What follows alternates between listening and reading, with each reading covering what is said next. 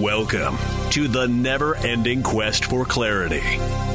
This is Loving Liberty with Brian Hyde.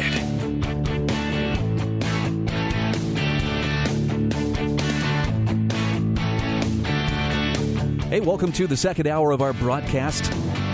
A shout out to our listeners on K Talk 1640 AM in Salt Lake City, as well as those of you listening on the Loving Liberty Radio Network, whether it's on the app, which is a simple, easy, no cost download that you can put on your smartphone to access at any time, or those of you who will just catch it later in podcast form, which apparently is uh, becoming quite the way to uh, enjoy not just this program, but lots of programs like that.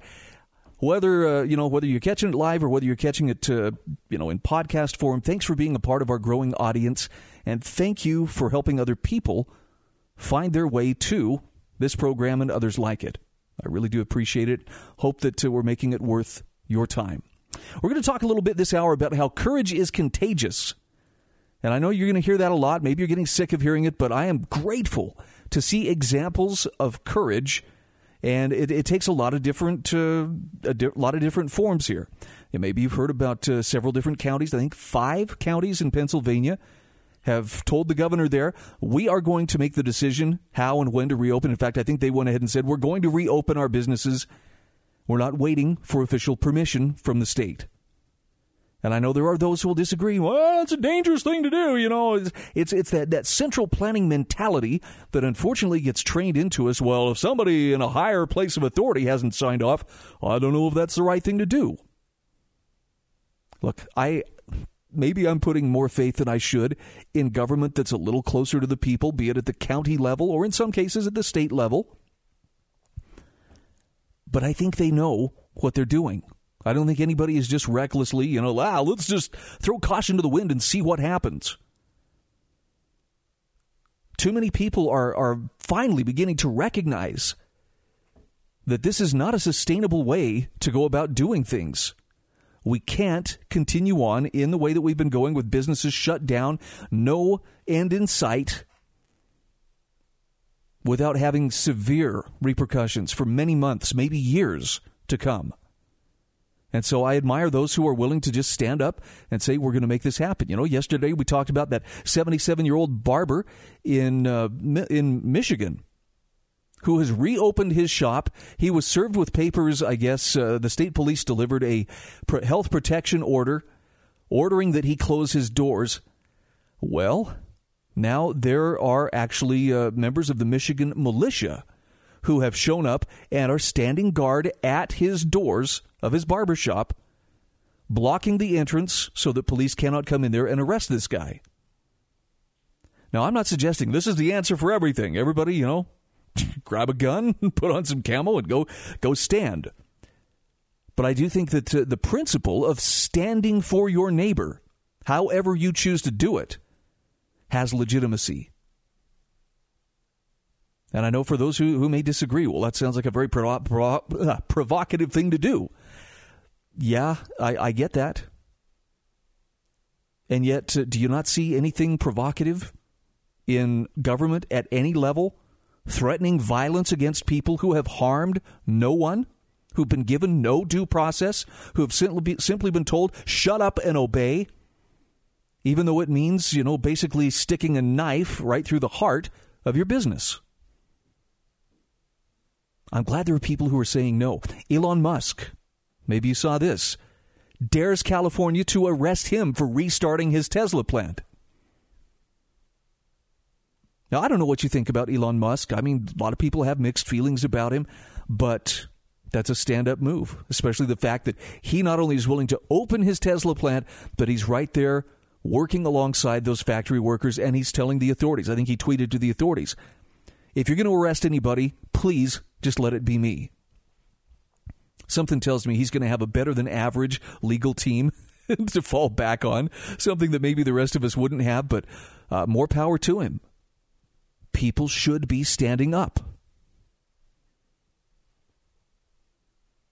I think the writing is on the wall for those who have eyes to see. And and I don't say this in any way to to suggest that you know it's uh, this is some casual or thing that we should take lightly if police continue to crack down as they have been cracking down, there's going to come a point where people will be either desperate enough or feel that they just don't have enough to lose, that they will get violent. And that is when the police are going to learn a very harsh and costly lesson, and that is that they are hopelessly outnumbered by the public that they believe they are in charge of. I don't want to see that come. I don't think anybody does. I don't know if you followed the story of the police officer in Oregon. He was a, a Port of Seattle police officer named Greg Anderson. Made a video a few days ago, I guess this was last week, saying he's getting tired of seeing his fellow officers violate the United States Constitution. He was compelled to make a video about it. And among the things he said, he says, that is not how our job works. Okay? He says, what has really been pissing me off lately is the fact that these officers that are going out there and enforcing these tyrannical orders, what they're doing is they're putting my job and my safety at risk because what you're doing is you're widening the gap between public trust and law enforcement officers. And he went on to say, I want to remind you that regardless of where you stand on the coronavirus, we don't have the authority to do those things to people just because a mayor or a governor tells you otherwise. I don't care if it's your sergeant or your chief of police. We don't get to violate people's constitutional rights because somebody in our chain of command tells us otherwise. It's not how this country works. Those are de facto arrests. You know we're violating people's rights. And the reason he sounded this warning was not because he was trying to draw attention. He's trying to avoid bloodshed in the streets. And I don't know that a more fair or clear warning has been given by the people who are standing up saying, let these businesses open. And the people who are gathering and standing watch, we will not let you come and arrest this business owner. But I think the hubris and the, the arrogance of so many of the people in power is that they just don't want to hear about it. And in this case, Anderson first, you know, this police officer, he received accolades from his department. Hey, we're on board. Well, we agree. Yes, this is a very good thing. They saw how viral the video had gone. They saw how many people were actually standing up and approving of it. And then about three hours later, he gets a message from them, and their tone has changed completely. Okay, well, it's time to take it down. I mean, by the next day, it had like 400,000 views. And they told him, take it down. And he says, I'm not going to take it down. This is truth. I'm speaking the truth. At which point he was told, take it down or else. And right now he is apparently on administrative leave pending termination because, as his superiors have told him, you cannot defy the governor of the state of Washington and remain a police officer. So you got to admire a guy who's willing to put his neck on the line, put his gig on the line, if you will, and pay the price. More of us need to have that degree of conviction. Let's go to the phone caller. Welcome to the show. Thank you, Brian. Always a pleasure. And um, a little side note, and that is that um, th- there is in the world there is no program like your program. You really have a niche that no one else has, and it's really needed, especially in America. You know, a, amazing program. I have to admit, though, sometimes you fry my brain it's part of what I do.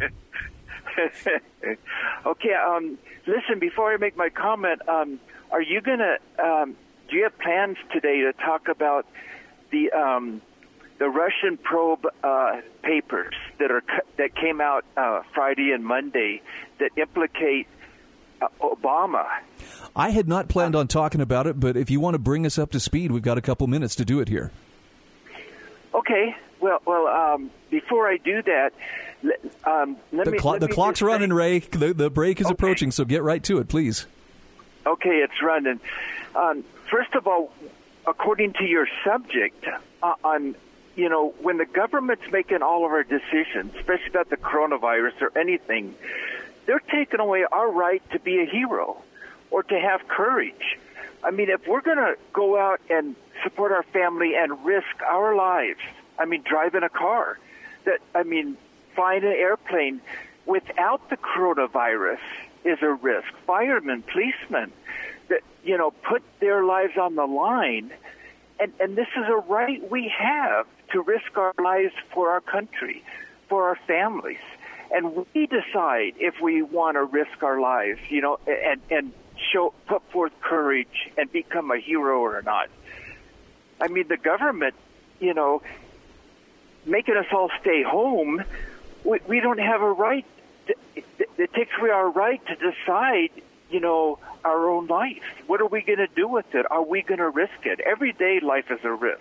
Well, when they start treating people who um, either question or come out and, and defy some of these orders, which are not legislation, they're simply orders or edicts exi- issued by executives. When people defy those things and they're treated as criminals for doing so, something has gone horribly wrong.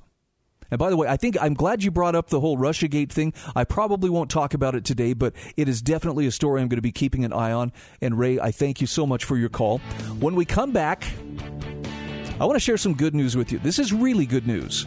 Federal and state governments are discovering they have less control over shutdowns than they thought they did. There's a great article from Eric Boehm from Reason Magazine. We'll share that with you just the other side of these messages.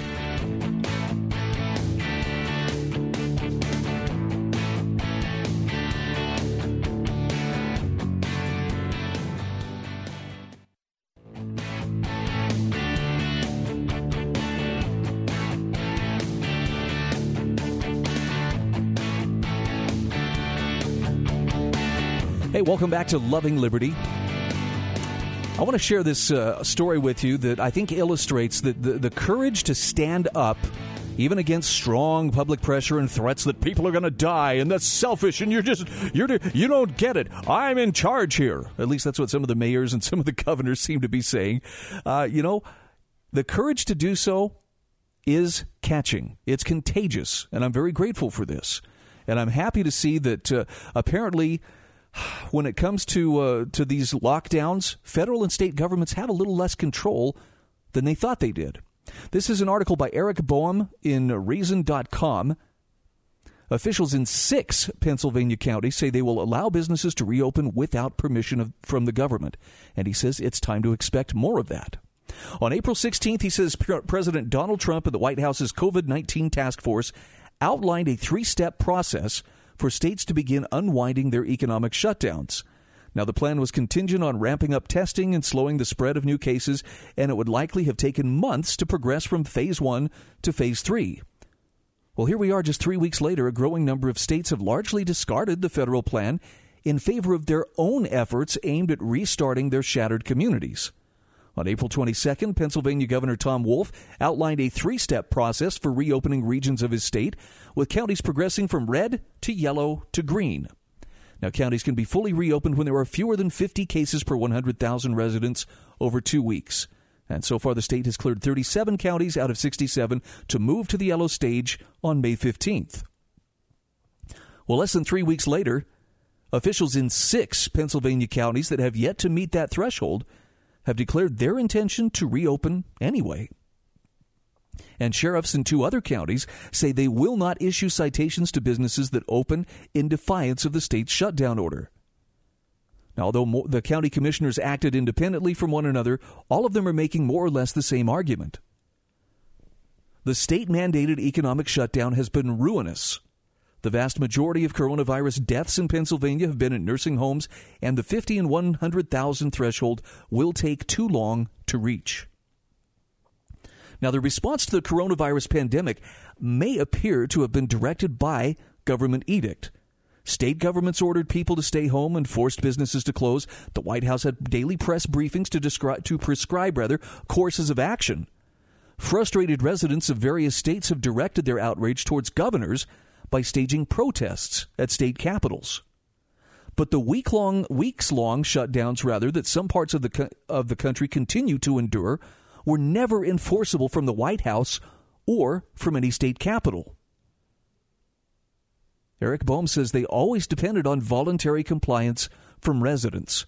Indeed, most state level stay at home orders came days or even weeks after most Americans were already staying home as research from 538 pretty conclusively shows. Well, that compliance is now fraying in many places. And that's why governments can't fully control the economic reopening. It's not a few dozen protesters who will end the quarantines. It's millions of other people who have simply started going about their lives again. Now, he says officials need to recognize the limits of their authority. Federal, state, and county authorities can provide guidelines to individuals and businesses about the best ways to protect public health.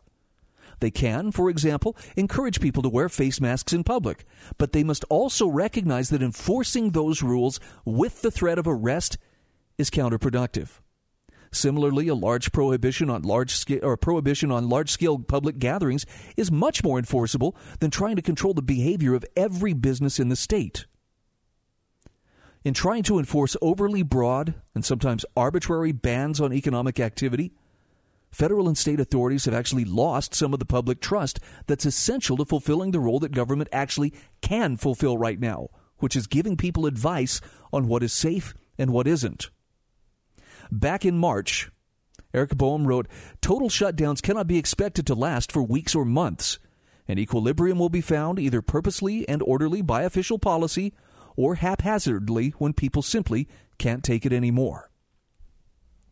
The White House, he says, has more or less given up on trying to force states to stick to the three step process it outlined last month.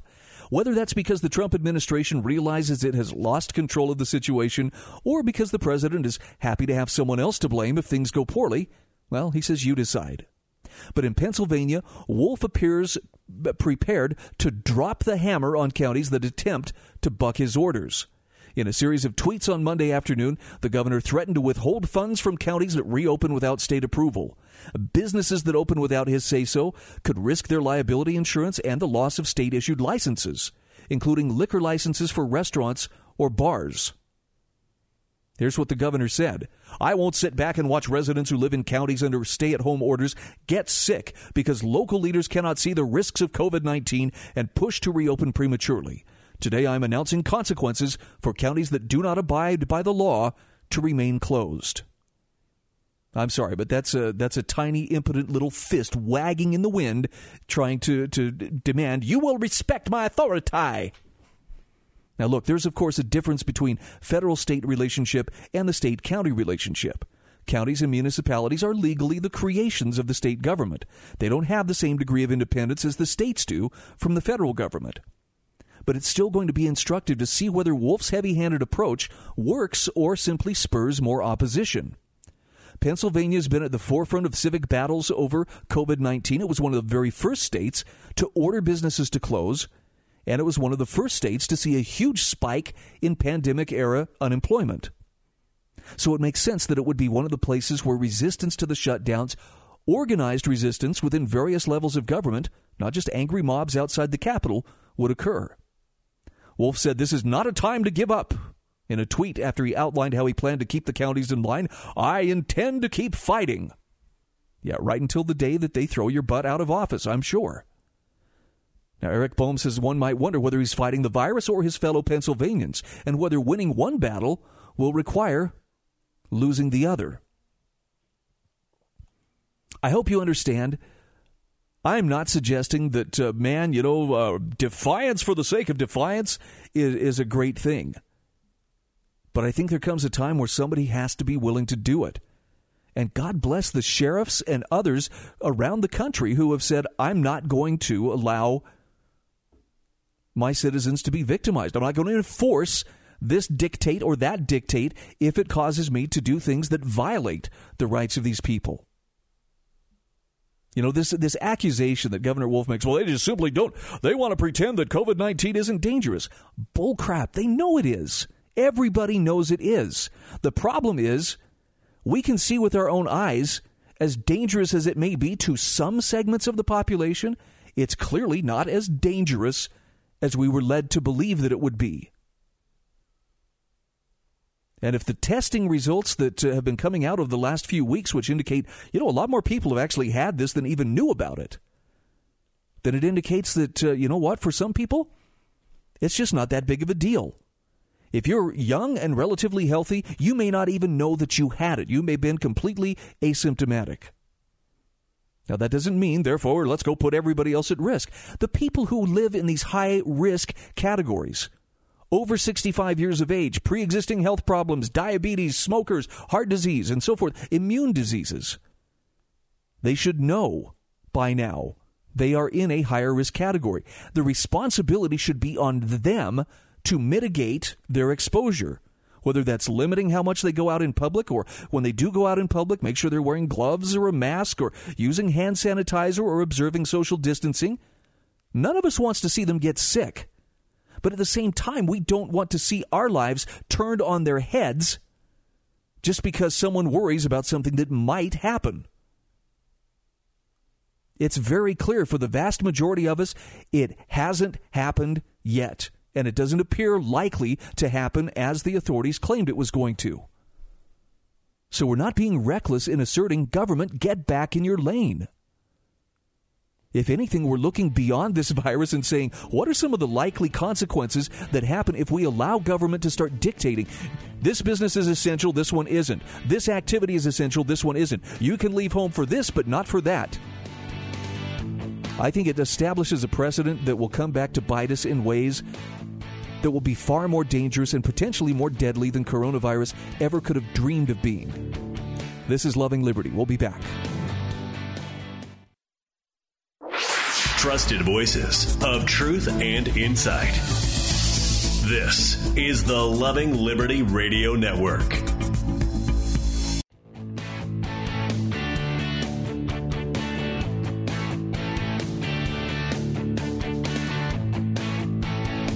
Hey, welcome back to Loving Liberty. I don't know if you heard about this poll. I really questioned the number uh, when I heard this. Something like uh, 68% of Americans say they would avoid normal life until there is a coronavirus vaccine. Now, early on, like in the early stages when we knew things were getting serious and things were shutting down, that number would not have surprised me. But uh, I would be shocked if there were people who actually, uh, you know, if that if that that strong of a majority was really on board today. And there's a great article from uh, from Robby Soave from Reason.com that uh, debunks this very badly misreported Gallup poll, in which, according to CNN, two thirds of Americans said they would not return to a normal life until a vaccine becomes available for COVID 19. Now, Robby Soave says the uh, ramifications of this finding would be well worth discussing, since the timeline for a vaccine is unknowable, meaning it could be available next year, in three years, or even never. But it turns out that the headline 68% of Americans say a vaccine is needed before returning to normal life is actually fake news. Imagine that. The CNN article cites a Gallup poll as its source. But Gallup did not poll respondents on the question of whether a vaccine was needed before returning to normal life, which is the way that CNN worded the question in the headline. The actual question was this How important are each of the following factors to you when thinking about your willingness to return to your normal activities? And the option availability of a vaccine to prevent COVID 19 was important to 68% of the respondents. You see the difference? That's that's very very different. A vaccine could be very important to people without being absolutely mandatory. Now the difference is a little clearer later in the article where CNN uses the exact language from Gallup, but it's buried under a lot of other information. And Robby Soave says this misinterpretation of the poll was first noticed by Arc Digital's Nicholas Grossman, who called it an egregious misreading. Looking at the two Gallup questions that, the vac- that mention vaccines, the data shows that Americans are thinking about a lot of things and primarily concerned about a decline in new cases. He wrote CNN should delete the tweet, fix the article, issue a correction, and be a lot more careful to accurately represent survey data in the future. I guess the lesson here is, you know, take it all with a grain of salt. Even what I say, take it with a grain of salt if it matters to really know what's going on, you got to be willing to do your own homework and your own due diligence. All right, back to the phone 801 331 8113. Hi, welcome to Loving Liberty. Yeah, Brian. Um, Hi, Sam. Sam calling. Yeah, and um, first of all, I would I was going to go down the same road the article went, but I didn't know that at the time I called in. So basically, I'm just agreeing with the article at this point. The bottom line is part of the problem is America's run by polls, and that shouldn't be because polls you can skew polls to be anything, and that that that article goes down the same road that I always go down. The first question I always ask is, first of all, who paid for the poll? Who is behind the polls because a lot of times you'll see where they skew the questions just the right way, you know, to get it to come out the way they want it because it all hinges on how they uh, ask the questions to how you answer. And um, and th- th- this is the problem that I find. This is why you find so many of these polls you can't trust a thing that they say. And uh, so, like you said, take it with a grain of salt. It um, and when it's CNN, I take it with a grain of salt anyway, because usually nine times out of ten, when it comes to anything that's political, and just about everything has become political anymore. You know, I, I get a kick out of these people, Brian, who say, "Well, I don't like discussing politics anymore," and I said, "Well, I don't either." but what isn't become political anymore? Uh, you know, anything you bring up, somebody's got their political nose in it so you may as well keep your mouth shut if you're not going to discuss anything political because everything has become political. Clear down to the bed you sleep on. Think of all the stuff that's regulated by government in your life, things that you don't even think about. Your toilet has become political. Your shower head has become political. You know, just go on down the list. Your washer and dryer have become political because the government controls how much water they can use. Nothing is sacred. Yeah. Not, not anymore. That's it. So, you know, we got to be very, very careful when we say that. I don't want to discuss anything political because the problem is politicians have their hands and bureaucrats have their hands in everything that's going on in day to day life. Now, there's a big difference in discussing issues, however. Issues versus when you go and you say, okay, my guy's going to come in and he's going to fix it all. Okay? Well, we know how well that's worked. I mean, probably the closest to anybody trying to do things on the right path at all has been probably somebody like Congressman Ron Paul, but he didn't have enough people on his side to really affect much of anything in the way of change, really, other than just voting no on everything that came down the pike. So, you know, I'll, I'll be the first one to agree that that we're past a political answer to our problems. But on the other hand, we have to be careful when we say we don't want to discuss anything political because everything in our lives has been made political and in ways that we don't even stop to think about. And it's going to get much worse before it gets better unless we do start to figure out how much government has invaded our lives. Here's the distinction that I would offer. I think your observation is right on target. There's a distinction, though, um, and, and it's a distinction between issues and forms. And, and, and in way of forms, I'm talking about principles if we get yeah. caught up primarily just on issues. That's that's what most of our discussions, what most of our news is about. Well, here's the issue of the day, and, and we, we argue about, you know, should the government be doing this much or should it only be doing this much? If we argue about the form or the principle at stake, then the question starts should the government be doing this in the first place? Not much. Right. Do, you, do you see the difference? Yeah, that's where I always go. I always tell my audience when I do my my show here. I said at the end of the day, how does this how does this affect yours and my liberty? That's the question, and um, and we need to start standing up for those things that start encroaching on our liberties. We need to stand up and fight against those things. Here, here, and stay true to principle. It doesn't matter who's in office because we see both Republicans and Democrats have done an awfully good job of walking all over our liberties and stuff during this COVID 19 stuff is a perfect example. So let's Without get the partisan politics out of the way. And the other thing I've been saying to people here lately, and I got to thinking about this with all the people that fell for this, and I might be able to understand it first when you, uh, you know, of the unknown at very first, but I was calling this out when this whole thing first broke. And I'm telling some of these people that are still, you know, carrying on being so scared to death of everything now you're no worse than those college kids you've been whining about over in the colleges that are snowflakes now. That's got a sting. yeah, but that's I mean it's true. I mean it's don't complain about these kids in the colleges and stuff that are absolute snowflakes when you're doing the same thing. You can do your research. I'm a blind guy. I can do it. I, if I can do it with all the problems that I run into occasionally, there's no reason other people can't do it. The days of turning the remote and the six o'clock news on are long damn gone. Sam, thanks so much for your call. You bet. That's all I got. You know, this here's the thing too. People may say, "Well, I don't know. Is this really tyranny?" And to that I have to ask you, what would it take to convince you that what we're seeing is a form of tyranny? You know, I don't know if you heard about the, uh, I think it was the Waffle House restaurant in California in Fresno opened up its doors for business this weekend for Mother's Day.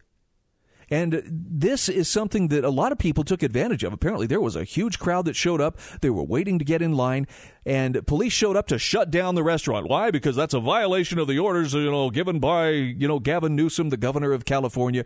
You know, this is this state is in a shutdown. Well, an elderly man who was next in line to enter was very indignant when the police showed up and said, Well, we're here to shut the place down. He's like, Hey, I've been waiting two hours to eat at this restaurant. I'm not about to step aside while you shut the place down.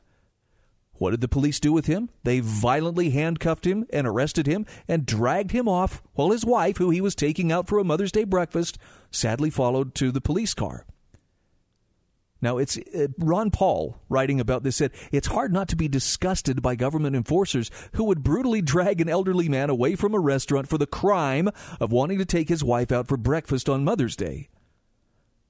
And Ron Paul says a virus far more deadly than the coronavirus is spreading from Washington right down to the local city hall. Tin pot dictators are ruling by decree, while federal, state, and local legislators largely stand by and watch as the U.S. Constitution they swore to protect goes up in smoke. He says politicians with perfect haircuts issue executive orders that anyone cutting hair for mere private citizens must be arrested. Remember the Texas salon owner who willingly went to jail for the crime of reopening her business in defiance of executive orders? And then to add insult to injury, Greg Abbott, to the governor of Texas, very quickly condemned the one week jail sentence of salon owner Shelley Luther. But of course, the officers who arrested her were only carrying out his orders. Ron Paul says, look, many politicians clearly see the creeping totalitarianism, but they lack the courage to speak out. This is the time when we have to take, you know, Patrick Henry's words to heart. Give me liberty or give me death unless a virus shows up. if we want to reclaim our freedoms, we have to stand for them. As Thomas Paine wrote in 1776, these are the times that try men's souls. The summer soldier and the sunshine patriot will, in this crisis, shrink from the service of their country. But he that stands by it now deserves the love and thanks of man and woman.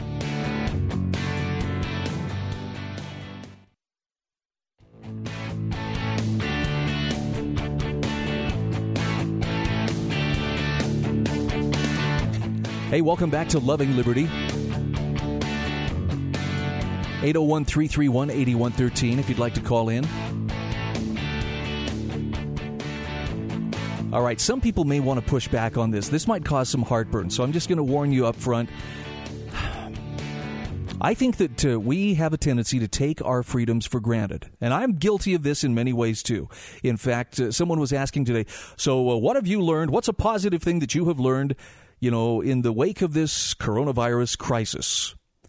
And as I thought about it, you know, I'm, I'm, looking at people answering, well, I've gotten closer to my family. I've, you know, learned how to bake again, or I'm learning to be, you know, more uh, in touch with, with the family members. The thing that really struck me was I, I realized who and what I had been taking for granted. And when it comes to our freedoms, I think this is something we take for granted and are easily distracted. And, well, you know, here's a parade of fire trucks and here's a parade of police cars. And, oh, look, you know, there's an Air Force flyby. And, and, and this is the stuff that it takes to, to make us go, wow, how cool. Look how free we are. Even as we you know, play into the idea that I saw some kids over there on the playground equipment. I better call the police to come and ticket their parents or otherwise, you know, put them in their place. So, how do you get the perspective to really appreciate and stand for your freedoms? I think the most convincing thing that I have ever encountered personally is to talk to someone who has lived under a system where freedom was absolutely not an option. That is sobering. If you've talked to anybody who escaped from, you know, one of the Iron Curtain countries or uh, who lived under, uh, we had a good friend when we lived in southern Utah whose uh, family was uh, was taken away by the Khmer Rouge in Cambodia. Wow, you want to talk about uh, getting a graphic understanding of what happens when freedom is fully taken away? It's it's very chilling. And I know our belief is, well, it can never happen here. Why? Because America, that's why. Well, there's a great article on the Foundation for Economic Education website. Jon Miltimore is the author of this. Communism survivor warns what will happen if Americans take freedom for granted. He says too few have learned about the horrors of communism, and fewer still have escaped it and lived to tell the tale. Amy Phan West is one such survivor. In 1984, she escaped Vietnam's communist dictatorship by concealing herself in the bottom of one of her father's fishing vessels before it set out to sea. Now, escape wasn't a question of political preference for Phan and her family, it was one of survival. In a recent interview with Young Americans Against Socialism, Phan told how her grandfather was shot 16 times while laying on her father's lap. She says, My dad told my mom we can't have a future in Vietnam, so we have to leave Vietnam because we will die in the hands of the communists. She's an entrepreneur who now lives in America. Now, before the communist takeover, Phan's mother and father made a living by fishing.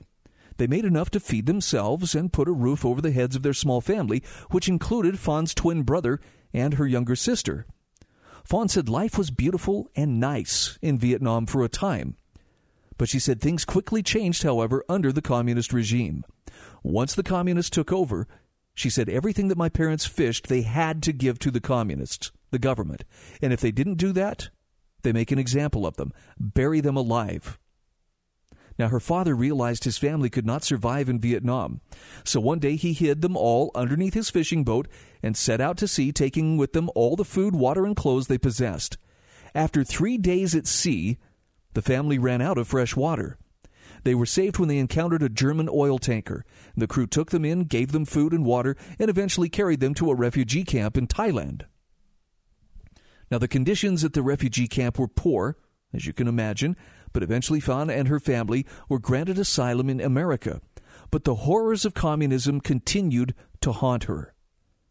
She says, I've seen women and children raped and thrown overboard on a fishing boat. I've seen people die because of starvation and eating flesh to survive. Phan says she has no wish to relive that experience, and her message to young Americans is simple cherish and protect the Constitution. She says, right now in America, we still have freedom. We still have freedom of speech, freedom of religion, and freedom to bear arms. We have freedom to be entrepreneurs, freedom to free market. Pointing to freedom and retreat in nations around the world, such as North Korea, Venezuela, and China, Phan says Americans must not take these freedoms for granted. She says this country is great because of our Constitution, so we have to fight and we have to preserve that. If we don't, we will lose it all. Now, as moving and powerful as Phan's story is, Jon Miltimore says many fee readers will recognize that the horrors of which she, she speaks are tragically not unique. As Ilya Somin of George Mason University pointed out in a 2017 Washington Post article, communist states killed as many as 100 million people collectively during the 20th century, more than all other totalitarian regimes combined during that period. In China alone, Mao Zedong's Great Leap Forward led to a man made famine in which as many as 45 million people perished, the single biggest episode of mass murder in all of world history. In the Soviet Union, under Stalin's collectivization, which served as a model for similar efforts in China and elsewhere, that took some 6 to 10 million lives. Mass famines occurred in other communist regimes, ranging from North Korea to Ethiopia. In each of these cases, communist rulers were well aware that their policies were causing mass death, and in each they persisted, nonetheless, often because they considered the extermination of kulak peasants a feature rather than a bug. Now, while collectivization was the single biggest killer, communist regimes also engaged in other forms of mass murder on an epic scale. Millions died in slave labor camps such as the USSR's Gulag system and its equivalents elsewhere. Many others were killed in more conventional mass executions, such as those of Stalin's Great Purge and the killing fields of Cambodia. The injustices of communism were not limited to mass murder alone. Even those fortunate enough to survive still were subjected to severe repression, including violations of freedom of speech, freedom of religion, loss of property rights, and the criminalization of ordinary economic activity. No previous tyranny sought such complete control over nearly every aspect of people's lives. And Jon Miltimore says, read that last sentence again. No previous tyranny sought such complete control over nearly every aspect of people's lives. Now, Somin gets at the heart of Marxism here. While many see socialism as a philosophy of compassion, the ideology is pregnant with the desire to control others. Now, to be sure, many seek to use this control for noble ends like eliminating poverty, reducing inequality. But as FEE founder Leonard Read observed in his classic work, Let Freedom Reign, the bloom pre exists in the seed.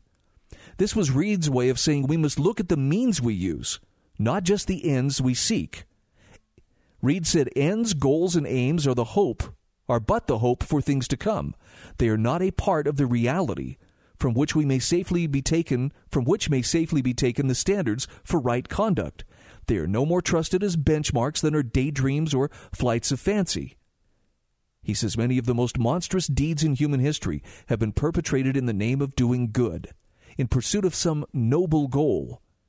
They illustrate the fallacy that the end justifies the means. End quote.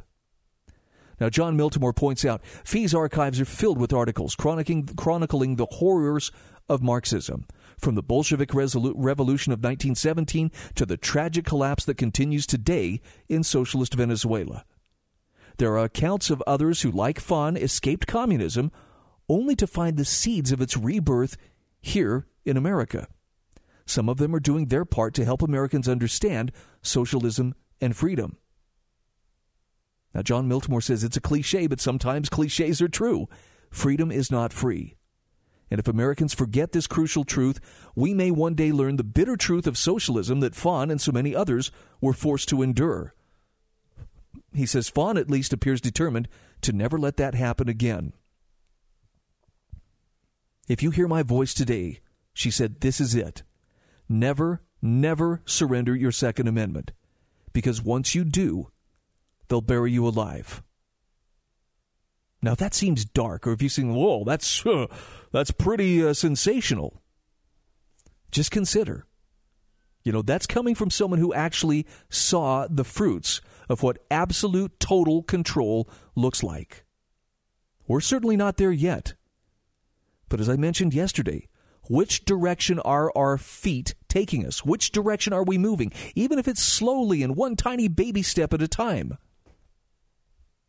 One of the most powerful books that you can get your hands on actually doesn't so much talk about communism, but talks about the Third Reich and how the people of Weimar Germany found themselves under a dictatorship they could scarcely have imagined. It's called They Thought They Were Free, and it's by Milton Mayer. And it's one of the most powerful books you'll read because you will recognize, in terms of totalitarianism, whether it's communism or fascism or any other ism, it's the direction you're going that makes the difference. Doesn't matter how fast or how slow, if you're moving in the wrong direction, you got to stop. This is Loving Liberty. Thank you so much for listening.